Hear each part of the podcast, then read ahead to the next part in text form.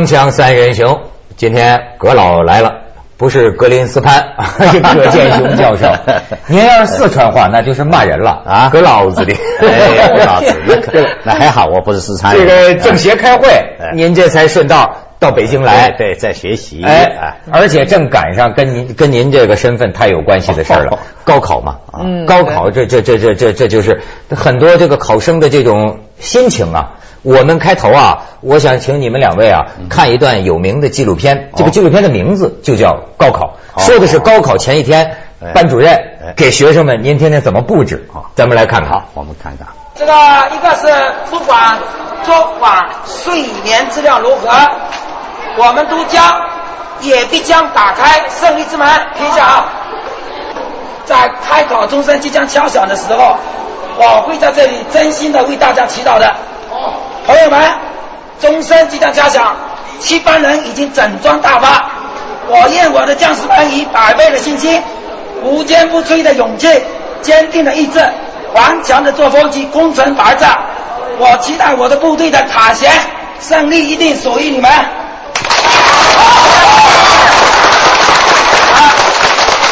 我我叫我叫一二三，大家一起叫旗开得胜。一二三，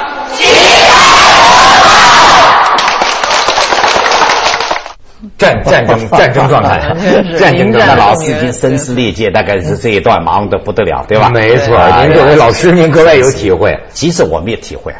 怎么讲什么道理？第一，本人没有正式参加过高考。啊？人家教授怎么混来的？对呀，这这这，因为那年呢，我这文革前呢，本来我应该是在一九六三年高考，后来生病，到六四年总算高中混毕业了，哎，又是生病，说不符合高考的这个身体的标准，所以我就没有高考。你像这次高考啊，他们说这个考生哎。下降了，哎少了，哎对甚至前一阵儿还说重庆那边有人说什么读书无忧论，说有些这个高高高中生退出高考了是这个原因。可是你知道，在我是八五年参加高考的时候啊，嗯我扮演了个什么角色？我的同桌一个男同学，嗯。平常在班里考试成绩第二名啊嗯嗯，他是能考上大学的嗯嗯，可是临考那几天啊，不来了，嗯。跟老师说退出，嗯嗯。老师专门让我到他家呀劝他，嗯。他却是一个什么原因呢？嗯。他怕考不上，好哦。这个心理压力大到什么程度啊？对对。他就他说万一考不上，哎呀，那就多丢人呐！嗯我说你，我当时觉得你这个逻辑很奇怪，你怕考不上，你怎么就不考了呢？嗯最后真就没去考。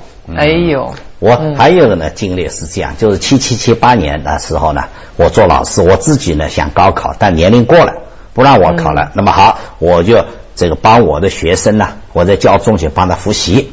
那个时候天天晚上他们来复习，那复习什么呢？那复习语文，嗯复习政治，我什么都复习。反正那个时候，甚至有一次他化学，哎，我说你们这个不对，我这分子量，我记得我跟他一算，我不比你快吗？你这门门都通啊哎不是啊，中学这个反正越病越有才过嘛 啊。但是那个时候还干什么事？帮他们猜题目，就好几猜题啊当然了，那个猜题很容易，啊，比如说抓纲治国，这个肯定要考的，就果然就考了。那么那个嗯那个作文题目呢，就在抓纲治国的日子里啊，也考到了，啊，对吧这？是我是七七级的呀啊，不不我考的，我记得那是什么我的战斗的一年啊对对，还是，但是有后来有一年有一年上海就考到这个题目啦，嗯啊，对吧还有呢，就是我们历史里面就猜，那么猜什么呢？比如说我自台湾自古以来中国领土你的准备，哎，有一年果然准备到了，所以我总觉得那个时候高考比现在没像现在那么，现在我觉得重视过分以后啊，未必就是好事，所以学生压力越来越大。但是您说重视过分呢？今年这两天不都在聊一个话题吗？我看到手机短新闻上说，今年高考考生减少三十万。哎，然后呢，开头是说嗯。说这样好啊，大家开始多样选择了，上大学不是唯一的出路，有的人上什么职专呐，有的人上什么技校啊，甚至还有的一种解释说，现在好多孩子啊，直接到美国参加高考去了，到美国上大学去了，哎是吧？这多条路，这很好。还有一种说啊，现在大家觉得上大学有什么用？一样找不着工作，叫新时代的读书无用论。对对对呃，这嗯到底什么原因呢？这就是所有这些原因加在一起了吗？再加上经济危机，嗯面前摆着上一届的大学生确实是百分之多少找找不到工作。现在有的五十以上，对吧？还不止。那但是问题呢，我是觉得你这个讲这个话了，我们现在往往看局部都对，但放整体呢，有些研究讲不清。你比如这次缺少三十万，嗯那么请问你总数招多少呢？总数没人问。好，还有一个，总共报名多少人呢？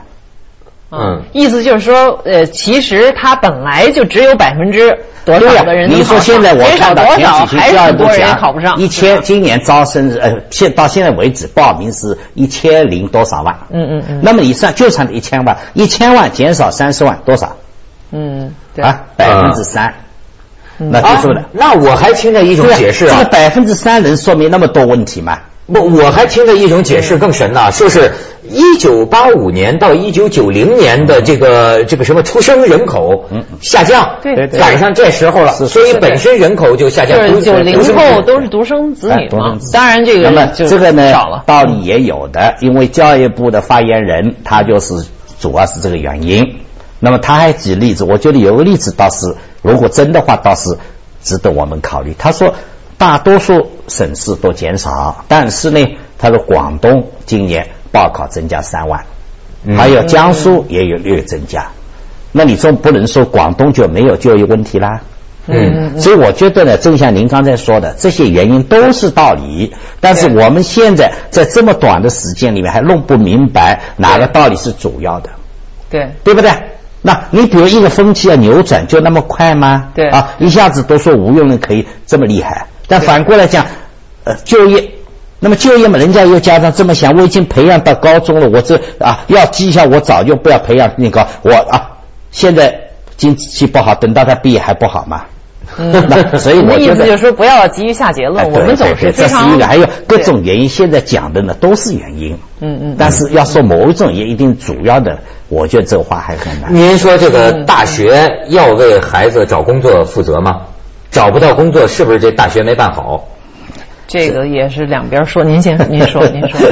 这个我早就说了，找不到工作，首先要问政府。找工作要政府。哎，对，因为我们国家，你说这个这都是这个调度什么都是政府，你这不问政府问谁？问大学啊，对不对？那你比如说现在找不到工作，好多人说你大学培养出来人才还不如技校的，不如大专的。嗯嗯那么问题办多少大学，办多少大专，是谁决定的？嗯，那不过您这个概念就是一个全全职全能的政府那就是哦这些个人都没有什么可选的，反正。我只有上大学一条路啊，反正上完大学，你政府得管我分配工作，那不就又回到 回到我们当年我们，当年就确实我们那时候就是毕业就是国家，你只要进了大学，我知道现在除了国家不分配以外，其他跟你们上大学也差不多啊。你说大学有多少自主权？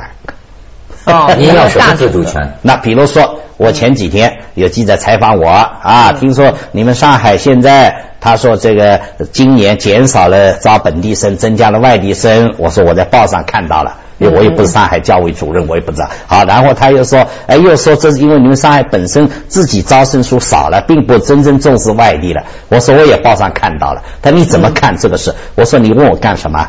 上海哪一个大学是自主招生的？哦这都不是教育部跟上海市分配的吗？哦所以这个问题关键谁决定的呢？教育部定的。哎，对了，你你说哪一个校长不想招最好的学生？嗯嗯所以这个事呢，我们就是一个现象，你要看，就是它背后嗯。到底是什么因素在起主要的作用。但是那您推到政府那儿，我再往前推一步呢？哎如果政府它嗯实际上他改变这个政策的动机，是不是也是因为他发现了嗯，就是说外地的学生的这个比例呃嗯偏低，所以他要调整。然后呢，那他也是一个好的动机嘛，就是至啊。少那么那么所以说你的有这些事儿嗯。要跟政府去提，要推动他这个改变。对吧？那那么你的，而不是说这个你找大学，大学呢，大学最多把这种情况向上面报告。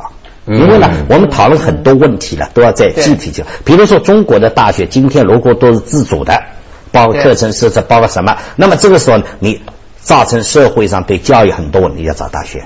那么现在呢，我们主要，比如像我们复旦大学或者北大、清嗯华，这都教育部直属的。那么很多事情，包括课程设置，包括什么方向，包括要办什么研究性大学，那都是这个的。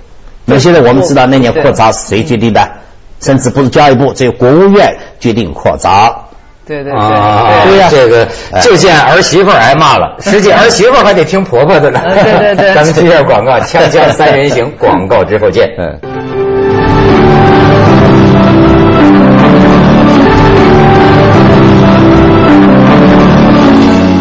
说到这个现在的大学生啊，我还有一段短片给您看看，这这这有点恶搞啊但是呢，咱能从中看到现在大学生的这个这个状态啊，嗯咱们看看。好好好，嗯，看看看。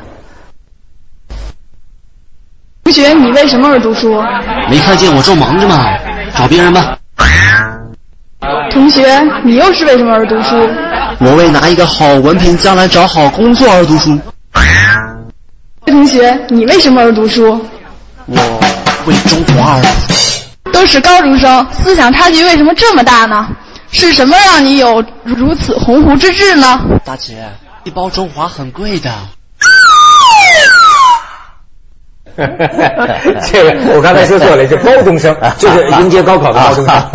他对，哎，前几天啊，还有个人跟我聊，嗯嗯问我说：“你觉得现在的大学生你什么感觉嗯？”我就发现我的头脑啊，还是停留在我那个时候的大学生哦哎。我就我说我觉得现在的大学生不像大学生。嗯嗯嗯。为什么？因为我脑子里的大学生啊，我后来琢磨琢磨，其实都有点现在类似于现在被人们称为精英的那一群。嗯因为我会觉得，我说我们那个时候上大学去干什么？嗯。不是去求知识吗？嗯。嗯。虽然也不一定在课堂上得到什么知识，但是至少学校里的气氛呐、是学学呀、嗯。我记得那个时候我在图书馆捧着这么厚的十八世纪法国哲学呀、嗯。也不知道为什么，他是真的想求学，想是。想爱知识。去的呀，没说是找工作，当然大概找工作是顺理成章，对，因我为也不担心，因为那个时候你那个时候还是国家包分配的，是不是啊？呃正处于快步包了，我就是自己找的工作，对对，你自己找还是少数，多数还是包的了，对吧？嗯哎，好，那这个当然想法就不同了。但你知道我们那个时候，当然我没有上大学，但是我的同学那个上大学，你要问他，那肯定是为革命。读书。对呀、对呀、对呀、对。你说我想做教，干什么想做教授啊？啊，这不是百川道路吗？为什么不想做普通工人呢？啊，就是就是那个理想。所以当时在讨论，就如果都是普通人，要咱们念大学干什么？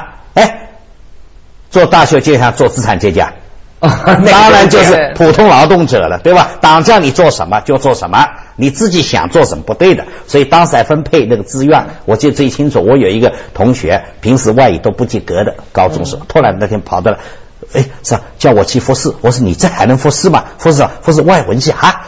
我说你不说错了，你怎么复外文系呢？他上面通知我的，那叫我你赶快今天帮我忙。帮我什么忙呢？你跟我口语，我只要叫他从 How are you 叫起，啊叫 Thank you 什么什么都叫他跟我学，学会了。第二天说，其实后来这是都形式，因为当时嘛要挑一批政治上拔尖的家庭出身好的人，让他学稀有语种，结果他马上顺利录取，学什么？学阿拉伯语。阿拉伯语，现在可以去中东调解对，了。那当然现在，那那你说，哎，这情况下面，你像你这个现在说为什么为什么？我倒觉得刚才那个骗子虽然有点恶搞，嗯，但是呢，小孩子让他把真话说出来，对也不是坏事。是，一个社会大多数人为了一个具体的目标上大学，嗯这是正常的，嗯，对不对？为了集体的目标，具啊体的具体的，对我也具体觉得是的目标，你说甚至是为了工资高吗哎，？这也可以嘛。嗯啊，你总不用我上大学为了工资降低一点，对不对？我中华牌买不起，但是问题呢，就是要引导他呢要正当，对吧？正当的竞争。对对吧？通过自己的劳动来达到自己的个人的，无论是精神上、物质上的享受。你看这个目标的转移，不就是这种呃向实用、务实的方向发展吗？在全世界好像也有这么一个趋势。六十年代的时候，咱们这儿文革也是大家都在谈革命世界什么西方也一样。六十年代的生人呃不是六十年代，生六十年代上学的那批，哎。全关怀社会，对吧？可是到了七八十年代以后，确实普遍的，包括美国都也在谈这个，就是什么 me generation，我一代，他都是他上大学，他也很明确，就是为了过好生活，过鸭皮式的生活或者挣大钱。啊。呃然后现在他经济危机以来也在谈这个问题，就是这奥巴马也在说要重新啊唤起年轻人为社会服务的精神。你上大学不要，因为他有一个统计数字，发现前些年这些哈佛有一年是怎么哈佛的毕业生的百分之多少，就一半以上，嗯。全都去了金融界、华尔街，哎，那不完制造了金融危机。啊，完全不是为社会理想，就是为了自私但是奥自利。巴马话呢也是有道理。我刚才讲这个，不是说我们鼓励他，人对人都这对对，是你要明白，一个人群里面总会有人，他对某门知识或者某一个兴趣，他特别特别努力。你放心，也总会有人他在有很高尚的情操。对。嗯对吧？那么再加上你主流文化，呃，你政府或者你这个啊一些这个呃公众人物，你的积极的引导，那么这样的人会有的，但是这样人呢不是多数，是少数肯定是少数，我也经就够了。对我经常被问到，啊因为我对呀们那个呃做了那个八十年代访谈录之后有很多年轻人来问我，好像你们的八十年代的时候，怎么那些年轻人都那么有理想啊？现在都不行了。我说其实不是这样，因为八十年代它是它的大的话语，整个社会话语是一个理想主义的话语。那个时候其实理想主义是个时尚，你知道吗？时髦时髦。嗯大家你那个时候要说我就是打我一点小算盘，我上大学就是为了自己，很丢脸的，很庸俗的。嗯嗯嗯其实现在的真的年轻人里边理想主义者，我觉得那是真的理想主义者，因为他没有什么利益啊，他去做不需要志愿者包装自己，他不需要说假话。但是你要注意，你去访谈的对象，那有的人现在还保持理想主义。但有的人根本也不是理想主义者，对对对对而且还有你访谈的人已经比较理想的，你才会去。真正泯然众生的人，或者甚至有的人已经头会已经不行了，你不会，是你也不知道。大部分人还是要实实在在对对对我对对追求自己的幸福，对对而且这个社会是正循环的嘛。对对对你追求个人的幸福，你不要靠给社会提供服务来交换吗？哎是如果每个人都过得好，社我还有会不就好？我还有这样例子，我不经常会收到有的学生给我来信，那么其中什么呢？有一个很典型，他说我从小喜欢历史的，但我的父亲是个暴君，一定要我去念金融，嗯那么我没有办法，我我太鲁却了，所以我不敢反抗。那么现在呢，我在一个保险公司里面过着人家很羡慕的日子，但是我想，我做现在到了反抗的时候了，我想重新来念念历史，跟你来念。对对对哦那所以你你压不住的。那么但是，我倒反过来劝他，我说你父亲已经报，你就再忍耐忍耐吧。另外你要知道，你有机会到我们这宿舍转一圈，到我们吃吃饭，你知道你这个钱都会没有的了？你这个自己 教授教给的这个但是你会不习惯，所以我是怎么劝他呢？你再接触钱，到一定时候干脆工作辞掉了，对像那么你再来认真念历史，到时你父亲也能接受了，你再忍耐几年。那所以我觉得呢，我们呢以前呢，从我们小时候开始都是理想，真是啊玫瑰似的，这个世界这么好，嗯但是很多人一到社会呢，就碰了钉子了。而且我觉得这个作为一个基本的谋生的能力对，你必须要有的，这是很多事情的一个基础。对对包括我就呃见到过很多，就是在美国有一些作家，你后来一看，哎，他以前比如他其实是个医生。或者他是个律师，或者他是什么什么，他已经把那个职业全都摸透了，做好了，钱也做好挣好了。这时候他说：“我真正的 passion 就是我真正的呃激情是写作。”他停下来，这时候他就不会像一个穷作家，因为你要知道，在西方很多作家是根本不能靠写作来生活的。没错没错这个时候你写出来的东西，有的时候说实话都受影响，很扭曲的。你自己就，呃比如说你就看这个世界的眼光可能都很阴暗，因为你自己的境遇就很不好，所以你写的这出来这个世界都是歪的，你知道吗？我都感觉就是一切的一切啊，哎你呀、先得找一份能养活自己的工作，对对是吧？什么都得从这儿先开始。咱们去一下广告，锵锵 三人行，广告之后见。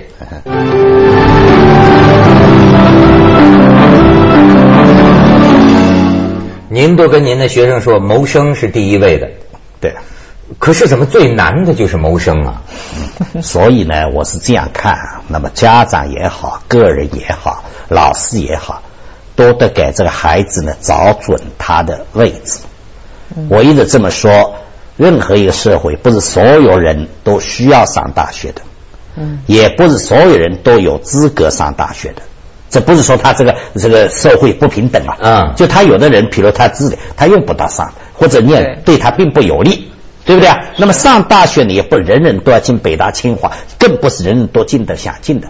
他学校要分流，一个社会要分类啊。你在美国很多人都不是就社区大学毕业，就是然后流水线上生产，他的日子不比你教授难过。但是我就这东西有没有一个社会有没有等级啊？好比说，凭什么我的孩子做工人呢？没上过大学，可能将来找个对象、找个女朋友，人都。